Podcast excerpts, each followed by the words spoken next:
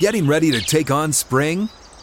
Make your first move with the reliable performance and power of STIHL battery tools. From hedge trimmers and mowers to string trimmers and more, right now you can save $50 on select battery tool sets. Real STIHL. Offer valid on select AK System sets through June 16, 2024. See participating retailer for details.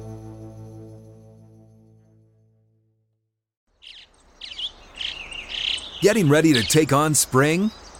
Make your first move with the reliable performance and power of STIHL tools. From hedge trimmers and mowers to string trimmers and more, right now save $30 on the American-made STIHL FS-56 RCE trimmer. Real STIHL. The FS-56 RCE is made in America of U.S. and global materials. Offer valid through June 16, 2024. See participating retailer for details. What's going on? It's Keyshawn Johnson. We're about to get into my show, but first, I have to introduce a very special guest joining me to break down the top stories in sports. He's a 12-year NFL veteran, a Super Bowl champion, and a recent inductee into the Cowboys Ring of Honor and a Pro Football Hall of Famer. My former teammate, DeMarcus Ware. Welcome to the show. What's up, Biggie? Hey, what is up, man? You always looking clean. Ever since I met you, man, when you was in the Dallas Cowboys locker room, y'all always clean. I try, man. I'm trying slowly. They're teaching me a lot of things how to dress around here because, you know, they complained a little bit about how I dress. They want me to wear a jacket. But I got my own style as always, DeMarcus. So we'll see. We'll see how it is. So let's dive right into it. So you was recently inducted into the Ring of Honor with the Dallas Cowboys. You had an amazing career with the Cowboys. What did that feel like, knowing that you was getting ready to be amongst some of the great Cowboy players inside their stadium? It was one of the coolest things ever, because playing in the old stadium with you, right? We know going through that tunnel, what it felt like when we saw those guys up in the Ring of Honor and we're saying, hey, we want to be like you. We want to be that guardian of the stadium, right? And then the new stadium opens up and you see those same names up there.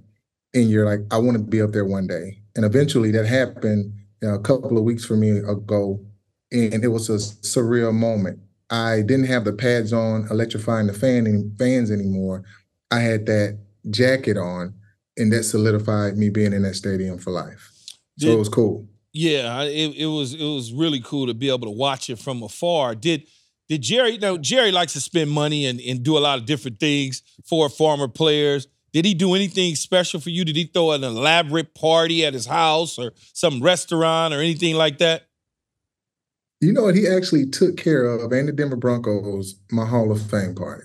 I mean, that thing was expensive. I got to see the tally on that. And with both of them coming together and just taking care of everything and saying that I got you, he let me know that both of them did let me know that they got me. So that was that big ticket item. As we know, when we rookies, when we had to pay for that rookie dinner, they paid for the veteran dinner. Yeah, no.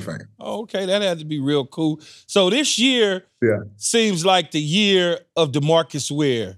Right? You the summer, you go in, you're enshrined into the Pro Football Hall of Fame amongst many, many great players. What was it like to get the call, the knock on the door, the night before you learned that you would be going into the Pro Football Hall of Fame? Well, I didn't know it all. And I actually got invited to the Cowboys thing as a family photo event, and I got fooled into knocking on Jerry Jones's door. And when I walked into his office, he had the gold jacket on, and I was looking at him like, what are you doing? Because he always joking around. And he was like, welcome to the 2023 Hall of Fame class. And it really didn't hit me at first until I saw Jim Porter, and I saw like those Hall of Fame pins. And man, once it hit, it was like an out-of-body experience. I can't even really explain it to you. But it's like if you win in the Super Bowl and you get to win that Super Bowl 4 or 5 times, and that feeling lasts forever. I know it must be a great feeling, something that I'll probably never know, but that's okay. I'll get my experience from you. But it's a head scratcher too for me, DeMarcus, when I think about the journey it took post-career to be enshrined into the Hall of Fame because you were not a first ballot Hall of Famer, which is like a head scratcher. I played with you. I know exactly who you are and what you could do.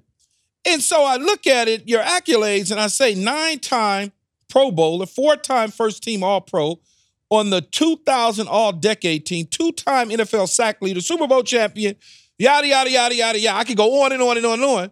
But yet and still, you had to wait. Why do you believe you had to wait, given the fact that you dominated the league during your time? Just like you said, I dominated the league during my time, but I feel like it wasn't my time. I've never been given first at anything. I've always had to work for it. And I think that, you know, God was letting me know and putting me in a situation where to let me know that he's still first. And, you know, the first battle, I was pissed, to be honest with you. I was really pissed. And I sat back and I said, okay, it's not your time. When your time happens, it's going to last forever. It's going to be forever. And I've sort of forgotten about it, you know, everything, and I feel good about it. But to that point, to what you said, yes, I was upset at first, but now it's back behind me. It's in the rearview mirror. Yeah, but now I got some hard questions to ask you because I'm trying to figure this out because it's puzzling to me. So you go into the Hall of Fame. Your illustrious career is with the Dallas Cowboys. You played 2 seasons with the Denver Broncos. Okay, you win a Super Bowl with the Denver Broncos, and there's so many Cowboy fans that are out there that's puzzled and want to know why is the Hall of Fame display all about the Denver Broncos and nothing about the Dallas Cowboys. If you can see right there, you got all these fans that are tweeting in and saying, hey, man, what's up with this? We don't get no Cowboy jersey, no love, no nothing. Can you explain that? You know what? When I first got there at the Hall of Fame, I thought the same thing. I was like, hold on, I gave them a Cowboy jersey. I gave them a couple of things that, actually a lot of things that were Dallas Cowboy paraphernalia. But then I said, oh, you played for the Denver Broncos. You played for the Dallas Cowboys. No matter what, it goes down to they're saying they're going to rotate the stuff. Cowboys fans, you know, DeMarcus, I'm going to say Denver Broncos stuff. But at the end of the day, they want both fans to be able to come there and say, we have a Hall of Famer on our team. If you just would have stuck with the Dallas Cowboys and me just being honest, sometimes it's about making money. If you put the Denver Broncos jersey in there, Denver Broncos people are going to buy the Broncos stuff. If you maybe would have put a Dallas Cowboy thing in there, you probably would have lost 150 Denver Bronco fans. I don't know. But I just know that, you know, there were a lot of pissed off fans. But at the end of the day, they know that I represent the Dallas Cowboys and the Denver Broncos through and through. Yeah, because I was going to ask you, though, who do you identify yourself with? Is it the Broncos because of the Super Bowl title, or is it the Dallas Cowboys because of the great success in the career you had wearing the star? I think it's a little bit of both. To be honest with you, I can't sit right here and say, you know what, I'm just the Dallas Cowboys, but then I'm going to not think about my championship years with Denver and everything that they've done for me too as well. So I got to say that it's a journey. It's a journey to my career, and the Denver Broncos and the Dallas Cowboys are part of that. So when I start thinking about my career, I can't leave neither team out. Yeah. So, DeMarcus, you know, on these shows, we like to discuss the Mount Rushmores, right? Well, who's the best basketball? Who's the this? Who's the that? So I'm going to ask you, because I'm obligated to ask you per my producers, that who would be on your Mount Rushmore of pass rushers throughout the history of the NFL? Throughout the history of the NFL? What? Well, okay, your recent history that you, because I know you probably can't go all the way back to Deacon Jones and all that. That's getting dated, right? I mean, I get it. So just give me your Mount Rushmore. Okay, all right. So the first person I think about is Reggie White. I gotta have Reggie in there, and then second person I gotta have Bruce Smith in there. And then I start trickling down to, you know, earlier during my career, the Michael Strahans, And then I to be honest with you, I start going and start thinking about like Dwight Freeney. Like, people don't think about Dwight Freeney, but he was a phenomenal player. And he hasn't made the Hall of Fame yet, which I feel like he should make the Hall of Fame this year, just to throw that out there for him. And then, like, the guys now, you got to think about Micah Parsons. I'm going to throw that in there. Myles Garrett, T.J. Watt, Bosa at San Fran, Hassan from Philly. You just name it. It's so many great pass rushers now, but back then, those were, I gave you a little bit of both. I gave you about 10. I'm all over the place, but I think those are my Mount Rushmore as a pass rushers. Okay, so your nickname obviously was a sack master, and you got after a lot of quarterbacks and made their lives miserable. Sure did. Which quarterback did you have the most fun getting after in creating havoc and making his life miserable? The hardest quarterback to sack was Michael Vick. When you have a shoe, when you have a roller coaster ride, and when you can run a 4-2, 4-3, it's one of those situations where you, first of all, you got to beat the tackle, then you got to get to Michael Vick, and you don't know exactly what's going to happen. So for me, Michael Vick was one of those guys where it was a trophy to try to sack him, because when you get there, now the game just getting started. And so he played for Philly, at the time, played at Atlanta earlier, where I got an interception off of him. But Michael Vick, he was that dude. And he was hard to sack. So now, who was your favorite wide receiver to ever play with?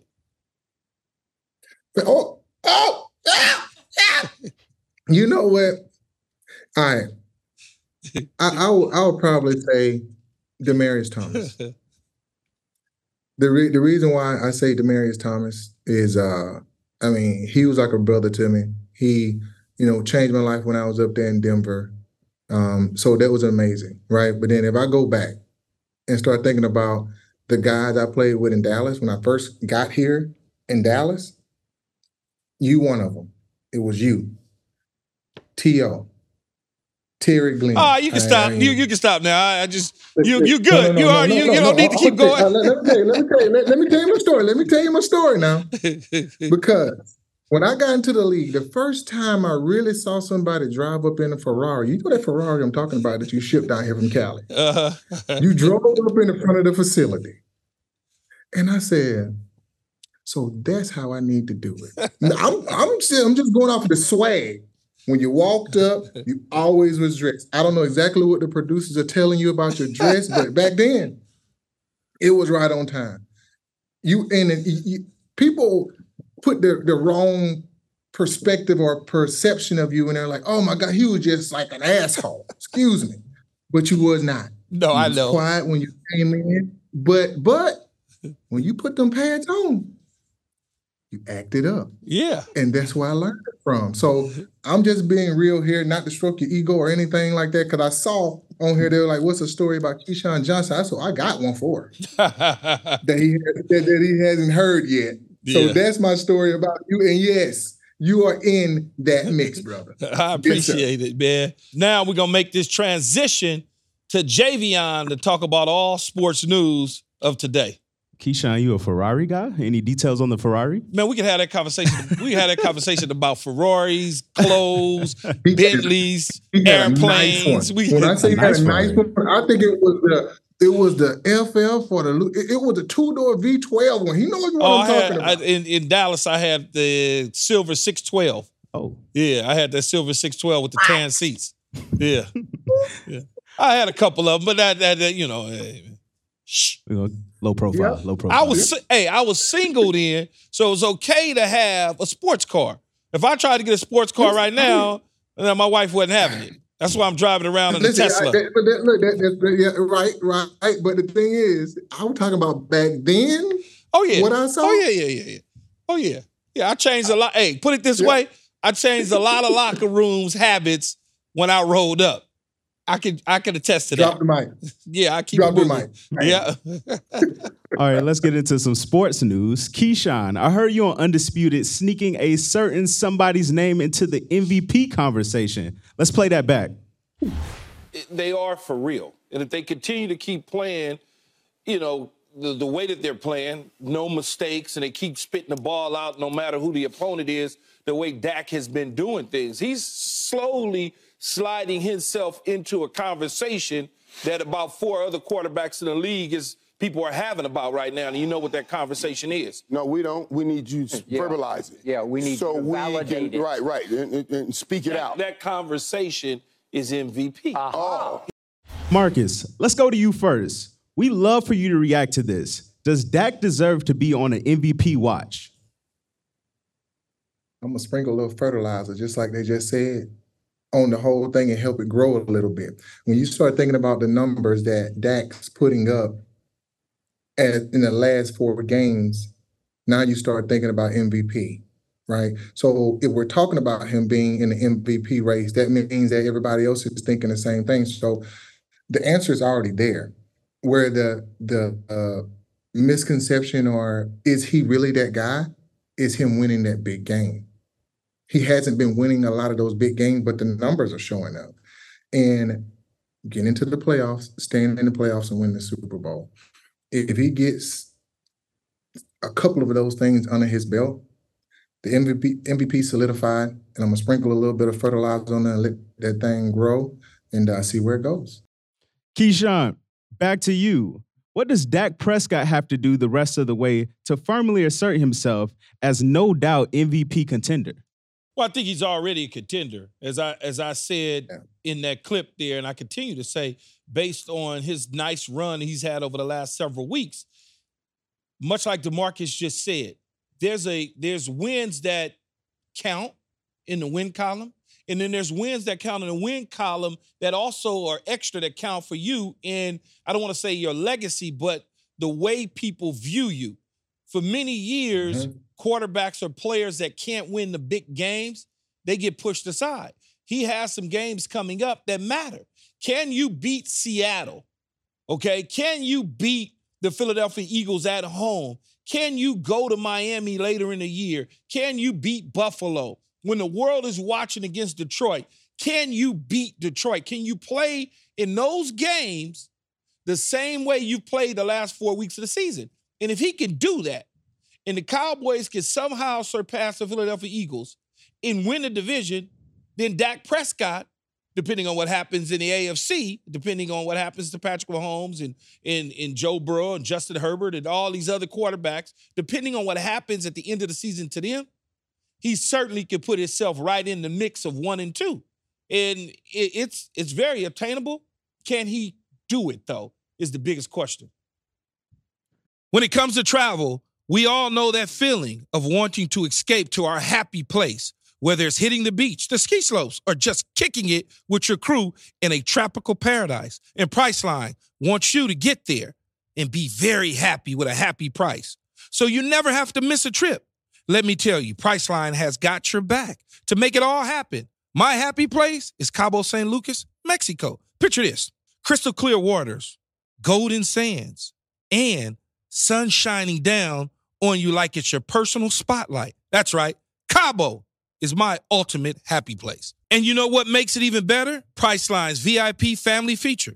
You heard it from me. That's right. VIP treatment for you and your squad. Imagine being with your crew, soaking up the sun and living your best life. And while scoring deals up to 5 times faster, it's like scoring a game-winning touchdown on vacation. Now, who am I taking with me to Cabo? To that epic trip, that adventure? My boys, my ride or dies, my crew, ones who've been there through thick and thin from the beginning to the end. I'm not taking any kids, no kids, just me and the boys living it up. So what are you waiting for? Download the Priceline app today and save up to 60% off select hotels and go to your favorite happy price with Priceline.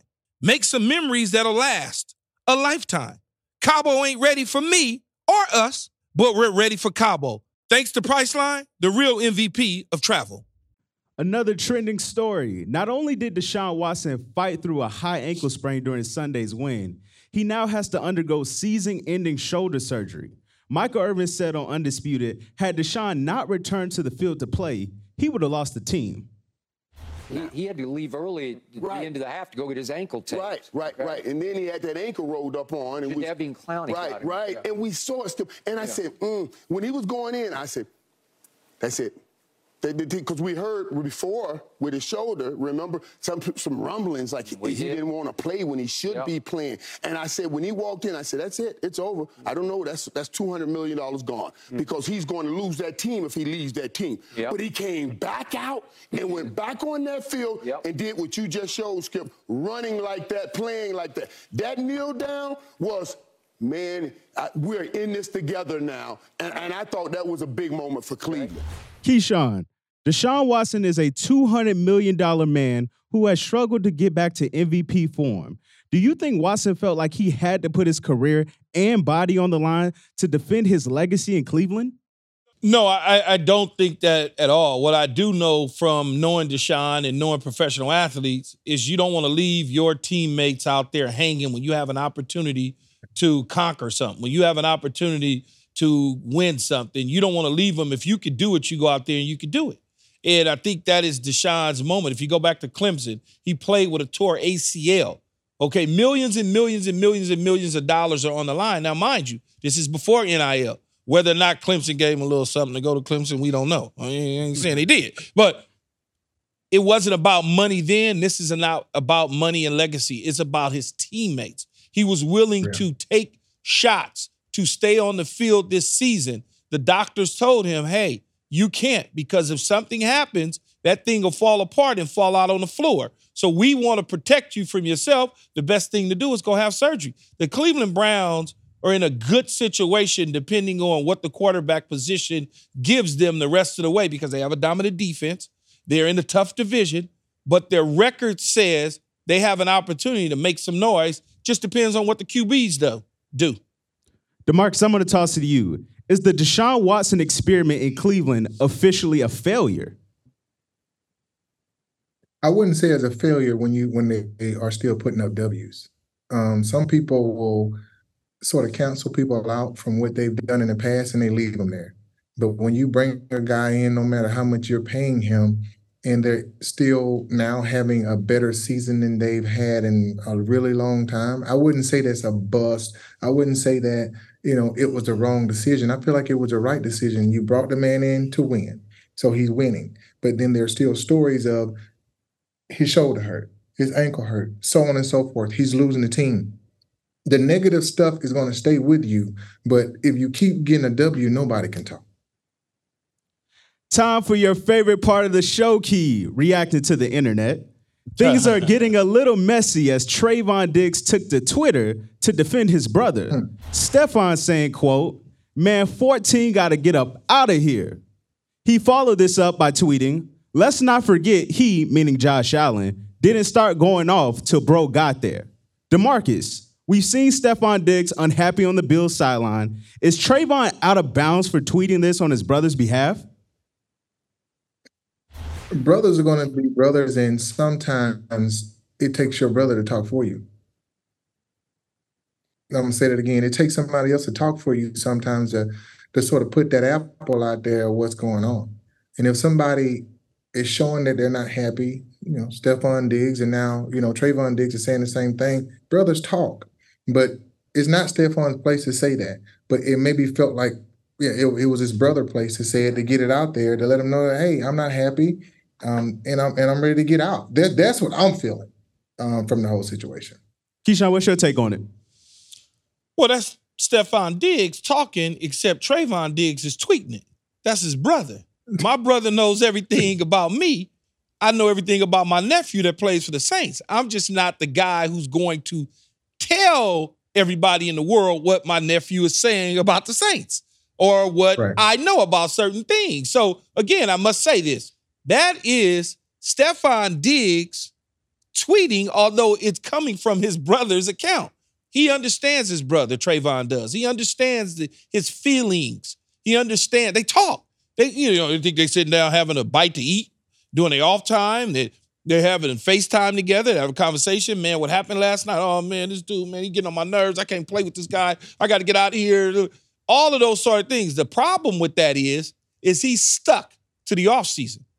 If, before the trade deadline, this came up, then maybe, just maybe, even though they gave him a bunch of money here recently, maybe there was an opportunity to get from underneath Ken Dorsey and Josh Allen and company. What I would say, though, you always get frustrated when things don't go the way you envision and you want them to, when you are a type of player who wants to win so badly.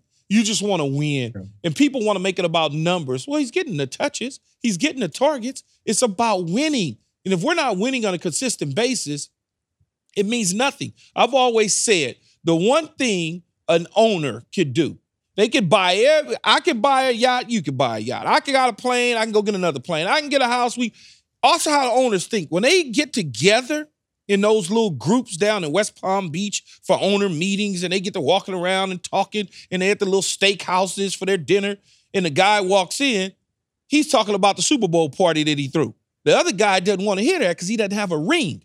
And that's how Stefon Diggs is. Stefon Diggs wants to be in the ring club. He can't get it. He can't have a conversation with me. He can have all the best numbers in the world, but he can't have a conversation with me about what it's like to win a Super Bowl because he's yet to do it. And that burns internally inside of us as athletes. He wants to win. And his brother's just voicing his opinion about his brother, if that makes sense to you. Moving on. Now, Keyshawn, we know you're hesitant to rank receivers, but we couldn't resist showing you what Cowboys CeeDee Lamb had to say. He said, quote, "I'm the top receiver in this league, and there's no questioning about it." Keyshawn, do you take any issue with CeeDee Lamb saying this about himself? No, I don't. He should feel that he's the top dog. He should certainly feel he's the top dog. If he said anything other than that, I would take issue with it. DeMarcus, did you ever feel this way? I know. You ain't got to worry about me. I know Keyshawn was going to agree with that because when you good, you good.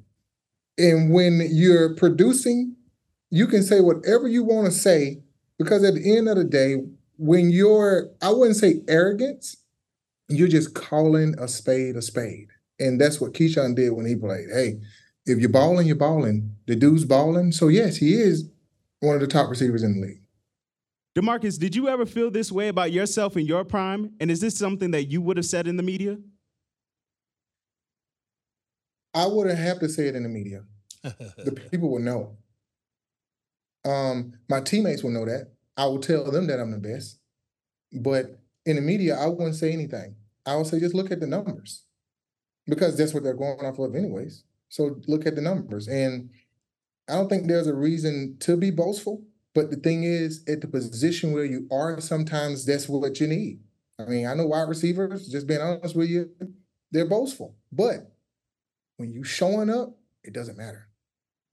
All right, let's take it to Dion now. Coach Prime says that players fighting each other at practice is a great thing for the team. Listen to this. You know what, man? Yep. We've had a great week of practice. We had a couple fights, which I like. Is that a good thing? That's a great thing. Right? Yeah, when you have a couple fights, that's a great thing. And I always want to know who won because I keep records.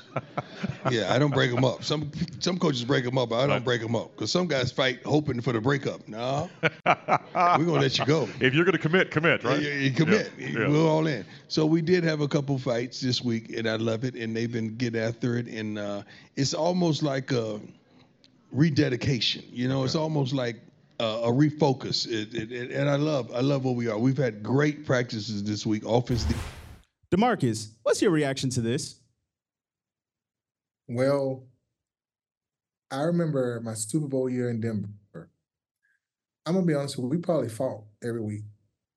It was Aqib Talib.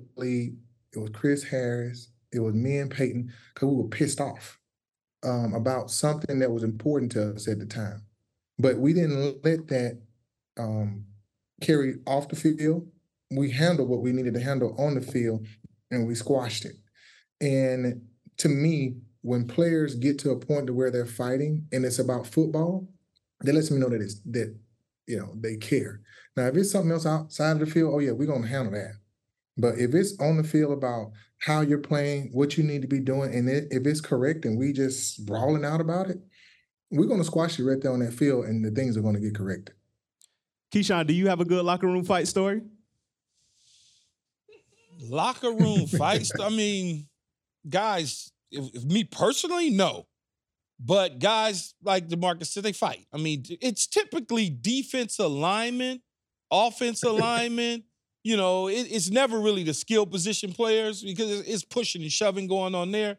But no real locker room fight. I once had a fight on a plane with one of my teammates, but that didn't last very long, I must say.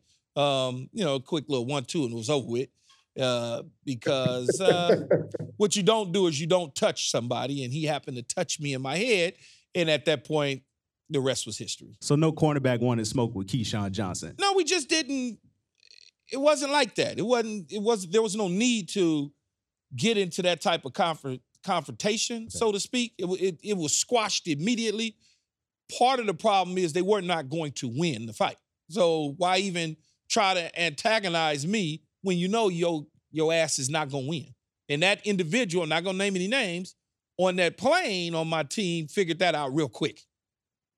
All right, ending the show on Patty Mahomes, who raised eyebrows this week on social media after stating he wears the same pair of underwear for every game of his NFL career and, quote, only cleans them once in a while. Fellas, first of all, is this foul?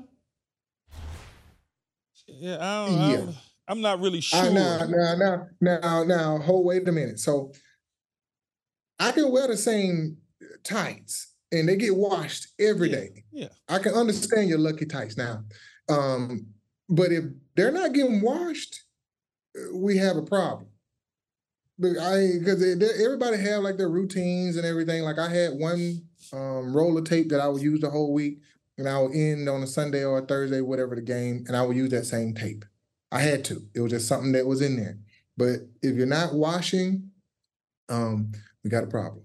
Yeah, I'm not really sure I understand what Patrick is talking about or what he's doing. Because me personally, even when I played and even to this day, I probably change my undies 2 to 3 times a day, right? And you say, well, why would you do that? Well, because number one, I'm at work. When I go home, I completely change. I take a shower. Most likely, I'm going to lay down, take a nap, and I'm going to go somewhere after that. Once I get up out the bed, I'm probably going to change again. And before I go to bed, I'm going to take a shower. I'm not just getting my nasty ass in the bed. I'm not doing that. It's not going to happen. So I'll probably change my undies 2 to 3 times every single day. I mean, that's just, you nasty if you not, no, man, that's nasty. Keyshawn, did you have any other superstitions before the game?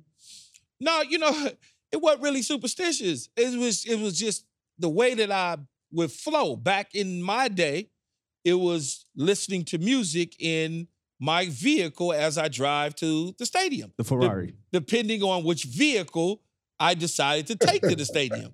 But it was, you know, Biggie, Tupac, Jagged Edge, Jodeci, 112, you know, just whatever that was in that track.